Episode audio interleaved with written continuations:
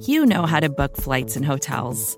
All you're missing is a tool to help you plan that unbelievable travel experience. That's why you need Viator. Book guided tours, excursions, and more in one place. There are over 300,000 travel experiences to choose from, so you can find something for everyone. And Viator offers free cancellation and 24 7 customer support for worry free travel. Download the Viator app now and use code Viator10 for 10% off your first booking in the app. Find travel experiences for you. Do more with Viator. Chapter 8 It was generally agreed in New York that the Countess Olenska had lost her looks. She had appeared there first in Newland Archer's boyhood as a brilliantly pretty little girl of nine or ten, of whom people said that she ought to be painted. Her parents had been continental wanderers, and after a roaming babyhood, she had lost them both and had been taken in charge by her aunt, Medora Manson, also a wanderer, who was herself returning to New York to settle down. Poor Medora, repeatedly widowed, was always coming home to settle down, each time in a less expensive house, and bringing with her a new husband or an adopted child. But after a few months, she invariably parted from her husband or quarreled with her ward, and, having got rid of her house at a loss, set out again on her wanderings. As her mother had been a Rushworth, and her last unhappy marriage linked her to one of the crazy Chiverses, New York looked indulgently on her eccentricities. But when she returned with her little orphaned niece, whose parents had been popular in spite of their regrettable taste for travel, people thought it a pity that the pretty child should be in such hands. Everyone was disposed to be kind to little Ellen Mingott, though her dusty red cheek and tight curls gave her an air of gaiety that seemed unsuitable in a child who should still have been in black for her parents. It was one of the misguided Medora's many peculiarities to flout the unalterable rules that regulated American mourning, and when she stepped from the steamer, her family were scandalized to see that the crepe veil she wore for her own brother was seven inches shorter than those of her sister in law, while little Ellen, was in crimson merino and amber beads, like a foundling. But New York had so long resigned itself to Medora that only a few old ladies shook their heads over Ellen's gaudy clothes, while her other relations fell under the charm of her high color and high spirits. She was a fearless and familiar little thing who asked disconcerting questions, made precocious comments, and possessed outlandish arts, such as dancing a Spanish shawl dance and singing Neapolitan love songs to a guitar under the direction of her aunt, whose real name was Mrs. Thorley Chivers, but who, having received a papal title, had resumed her first husband's patronymic and called herself the Marchioness Manson, because in Italy she could turn it into Manzoni. The little girl received an expensive but incoherent education, which included drawing from the model, a thing never dreamed of before, and playing the piano in quintets with professional musicians. Of course, no good could come of this, and when a few years later poor Chivers finally died in a madhouse, his widow, draped in strange weeds, again pulled up stakes and departed with Ellen, who had grown into a tall, bony girl with conspicuous eyes. For some time, no more was heard of them. Then news came of Ellen's marriage to an immensely rich Polish nobleman of legendary fame, whom she had met at a ball at the Tuileries, and who was said to have princely establishments in Paris, Nice, and Florence, a yacht at Cowes, and many square miles of shooting in Transylvania. She disappeared in a kind of sulphurous apotheosis, and when a few years later Medora came back to New York, subdued, impoverished, mourning a third husband, and in quest of a still smaller house, people wondered that her rich niece had not been able to do something for her. Then came the news that Ellen's own marriage had ended in disaster, and that she herself was returning home to seek rest and oblivion among her kinsfolk. These things passed through Newland Archer's mind a week later as he watched the Countess Olenska enter the van der Luydens' drawing room on the evening of the momentous dinner. The occasion was a solemn one, and he wondered a little nervously how she would carry it off. She came rather late, one hand still ungloved and fastening a bracelet about her wrist. Yet she entered, without any appearance of haste or embarrassment, the drawing room in which New York's most chosen company was somewhat awfully assembled. In the middle of the room, she paused, looking about her with a grave mouth and smiling eyes. And in that instant, Newland Archer rejected the general verdict on her looks. It was true that her early radiance was gone. The red cheeks had paled. She was thin, worn, a little older looking than her age, which must have been nearly 30.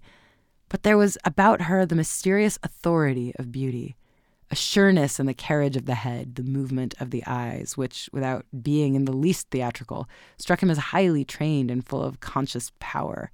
At the same time, she was simpler in manner than most of the ladies present, and many people, as he heard afterwards from Janey, were disappointed that her appearance was not more stylish, for stylishness was what New York most valued.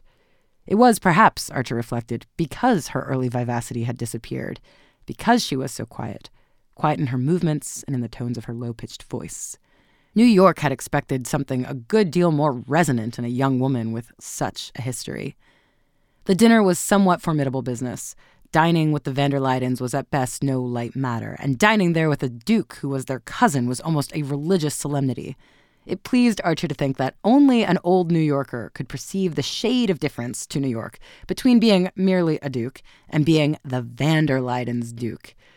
New York took stray noblemen calmly, and even, except in the Struthers set, with a certain distrustful haughtiness.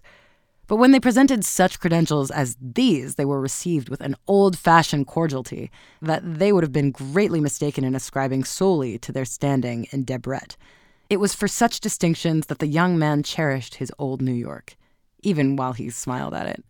The van der Luydens had done their best to emphasize the importance of the occasion. The Dulac Sevres and the Trevenna George II plate were out. So was the van der Luyden Lowestoft East India Company and the Dagonet Crown Derby. Mrs. van der Luyden looked more than ever like a Cabanel, and Mrs. Archer and her grandmother's seed pearls and emeralds reminded her son of an Isabey miniature. All the ladies had on their handsomest jewels, but it was rather characteristic of the house and the occasion that these were mostly in rather heavy, old fashioned settings. And old Miss Lanning, who had been persuaded to come, actually wore her mother's cameos and a Spanish blonde shawl. The Countess Olenska was the only young woman at the dinner, yet, as Archer scanned the smooth, plump, elderly faces between their diamond necklaces and towering ostrich feathers, they struck him as curiously immature compared with hers. It frightened him to think what must have gone into the making of her eyes. The Duke of St. Austrey, who sat at his hostess's right, was naturally the chief figure of the evening. But if the Countess Olenska was less conspicuous than had been hoped, the Duke was almost invisible. Being a well bred man, he had not, like another recent visitor, come to dinner in a shooting jacket, but his evening clothes were so shabby and baggy, and he wore them with such an air of being homespun that, with his stooping way of sitting and vast beard spreading over his shirt front, he hardly gave the appearance of being in dinner attire. He was short, round shouldered, sunburned, with a thick nose, small eyes, and a sociable smile, but he seldom spoke.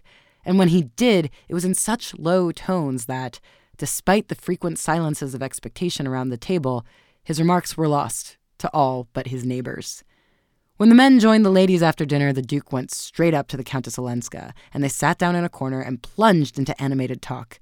Neither seemed aware that the Duke should have first paid respects to Mrs. Lovell Mingott and Mrs. Headley Chivers, and the Countess should have conversed with that amiable hypochondriac Mr. Urban Dagonet of Washington Square, who, in order to have the pleasure of meeting her, had broken through his fixed rule of not dining out between January and April.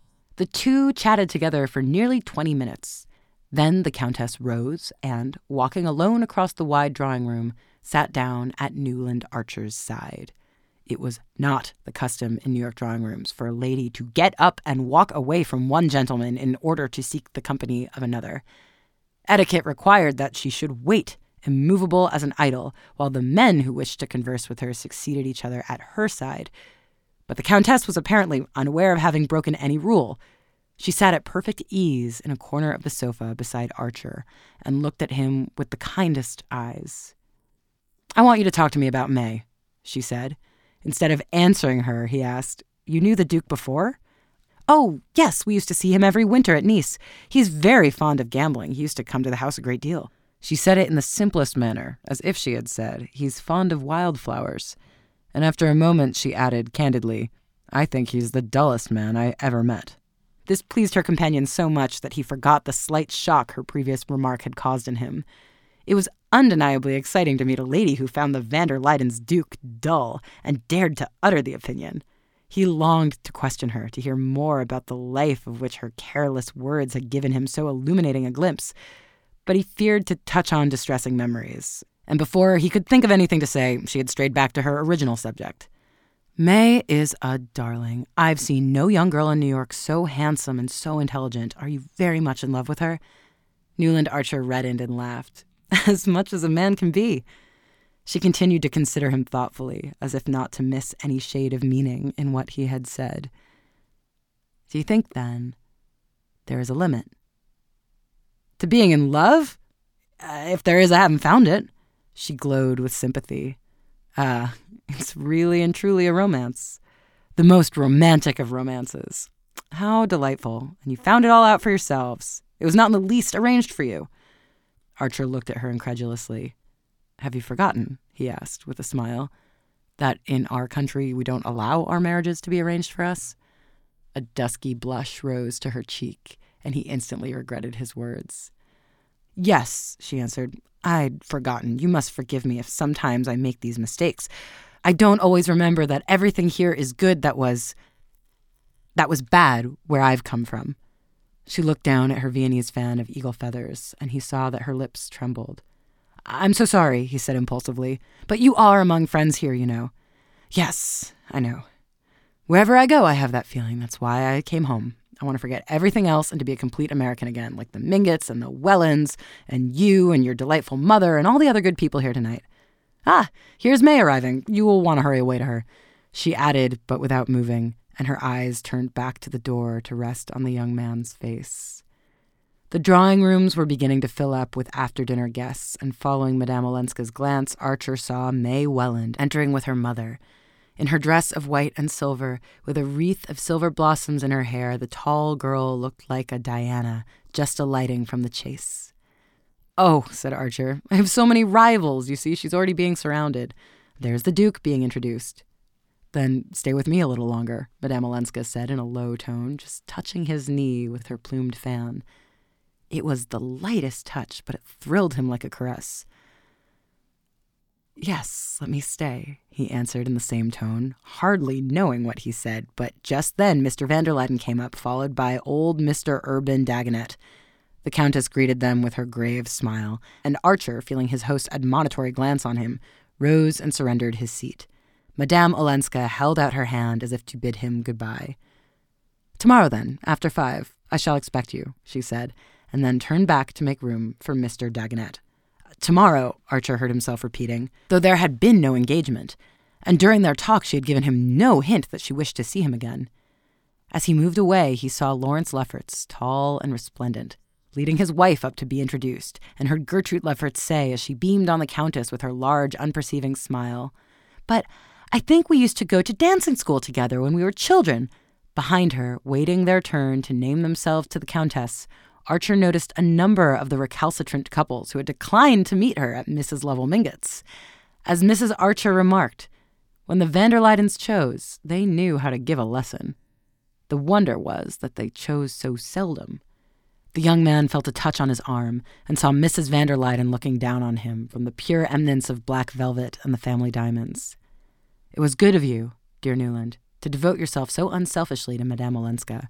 I told your cousin Henry he must really come to the rescue. He was aware of smiling at her vaguely, and she added, as if condescending to his natural shyness, I've never seen May looking lovelier. The Duke thinks her the handsomest girl in the room. Support for this podcast came from SAS. Data is everything, and now everything is data, which means more to process, more to analyze. And now more than ever, speed to answers matters. So, how do you produce those answers as fast as the world produces data? With SAS Viya, the quickest way from a billion points of data to a point of view.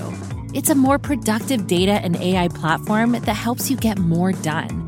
Learn more today at sas.com/viya. Phoebe Reads a Mystery is recorded in the studios of North Carolina Public Radio, WUNC.